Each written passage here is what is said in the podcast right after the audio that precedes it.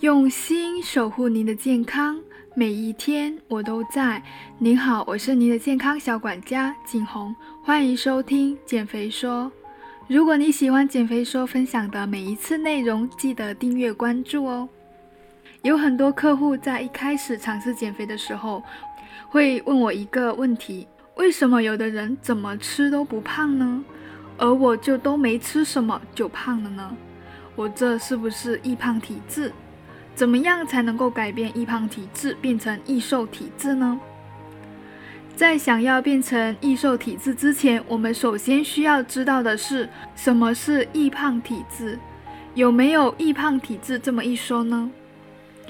易胖体质在我的理解就是吃的不多却很容易长胖，而易瘦体质就是吃了很多很多，可都不会长脂肪。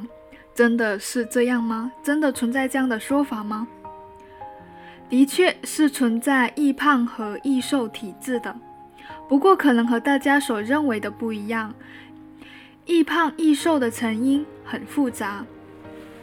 关于这个问题呢，我先介绍大家可以看一个 BBC 的纪录片《瘦人为什么不发胖》。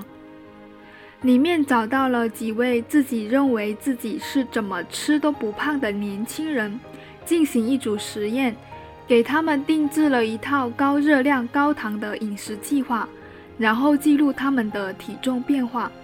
最终结果是，他们一共十个人，体重都有不同程度的增长，绝大部分都长了大量的脂肪，只有一位是增长肌肉的比例要高于脂肪。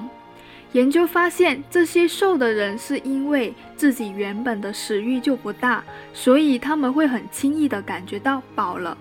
而实验过程提供给他们的食谱，让他们无不例外地感到吃撑了的状态。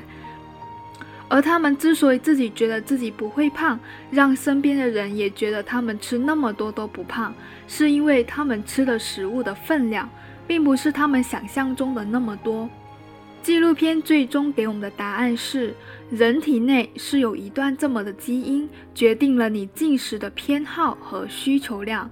那些不容易胖的人是先天的对高糖食物渴望比较低，食量比较少的；而那些易胖人群是食欲比较大，又对甜食有特别强的欲望，即使顺利减肥下来，也会更容易胖起来。因为这个控制饮食的基因是会让你的意识保持这种大量饮食的需求。这是纪录片里告诉我们的实验结果和一些看法。不仅如此，近五十年来有二十七项相关研究表明，肠道菌群、身体能量供应模式、身体组成成分、消化酶水平、身体激素、基础代谢。食物选择的神经链路这几大因素也可能会决定你的易胖或者易瘦的体质。今天呢，就挑激素来讲一讲。你的食欲是谁来控制的？首先，第一个，胃的内容物对胃壁的压力。当胃空了，胃壁感受不到压力，就会提醒你要吃东西了。第二，神经体液调节系统来控制你的食欲，也就是身体激素。这里主要是讲饥饿素由胃分泌，增加饥饿感；瘦素由脂肪细胞分泌，增加饱腹感。饥饿素和瘦素是调节食欲的两种激素。瘦素通常被认为是食欲抑制剂，而饥饿素则是可以刺激食欲。当饥饿时，胃部会分泌饥饿素，让大脑知道需要该吃东西了。正常人餐前的饥饿素最高，餐后则会下降，而肥胖人的饥饿素在餐后可能只减少了一些，大脑会一直以为没吃饱，而导致过量进食。瘦素是一种激素，由身体脂肪细胞分泌，通过血液运输到大脑饮食控制中枢的神经元。瘦素有许多功能，可以调节饥饿感和饱腹感。控制和调节脂肪细胞大小以及神新陈代谢。一旦大脑收到瘦素的信号，就会通知下丘脑控制中枢，表示我已经吃饱了。但在饥饿状态下，瘦素数量会降低。那怎样可以提高我们瘦素的含量呢？瘦素的含量与身体脂肪百分比成正比。当身体内脂肪水平下降，刺激食欲；当脂肪水平上升，情况就恰好相反了。瘦素促使机体减少摄食，增加能量释放，抑制脂肪细胞的合成，进而使体重减轻。相反，如果瘦素水平过低，或者受到阻挠，人就因为不觉得饱而摄入太多，就会容易导致脂肪堆积，体重增加。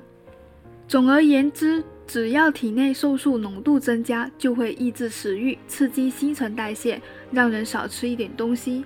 反之，瘦素含量如果降低，就会令人想多吃一点东西，新陈代谢率也会减慢。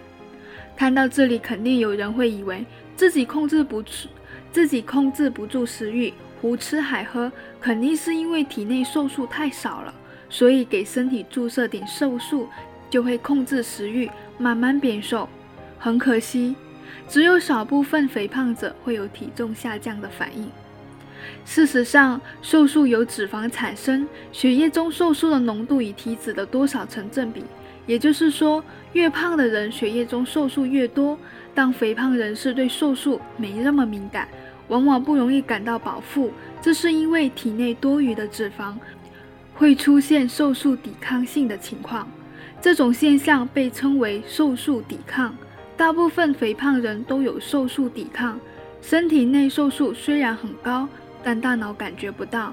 简单来说，就是大脑一直觉得饥饿。这就是为什么有些人越来越胖，对吃有更多渴望的原因。换句话说，人体并非缺少瘦素，而是对瘦素有阻抗的作用。那么接下来我们就讲一讲该如何改善瘦素水平不足或者瘦素抵抗了。瘦素的对手是饥饿素，当双方攻守平衡时，我们就会摄入所需的热量，并且适可而止。当受到各种因素影响，它们会失去平衡。糟糕的是，当瘦素处于弱势时，我们的瘦身计划就会没有希望了。幸运的是，与饥饿素的短期发作不同，瘦素是长期发挥作用的。提高体内的瘦素含量和敏感度，可以从建立健康的生活方式入手。如果你有以下的情况，那么很可能就是导致你体内瘦素不足或者敏感性不足的原因了。首先，第一个，你是否存在睡眠不足呢？很多人都会认为熬夜会变瘦，事实上，熬夜不会消耗脂肪。当你经常睡眠不足时，瘦素就会下降，饥饿素会上升，忍不住嘴宵夜就吃了。睡得越久，瘦素就越高。相反，睡眠时间越少的人，平均体重就会越高。你有没有发觉，当睡得不够时候，第二天特别想吃东西来弥补一下呢？尤其是那些高脂肪、高糖分的食物，这就是瘦素释放不够的原因。医学专家发现，睡眠低于六小时的女性，体内瘦素水平比八小时睡眠充足的女性会低百分之十九。睡饱了才能健康瘦，还能养皮肤，何乐而不为呢？第二种原因就是长期节食。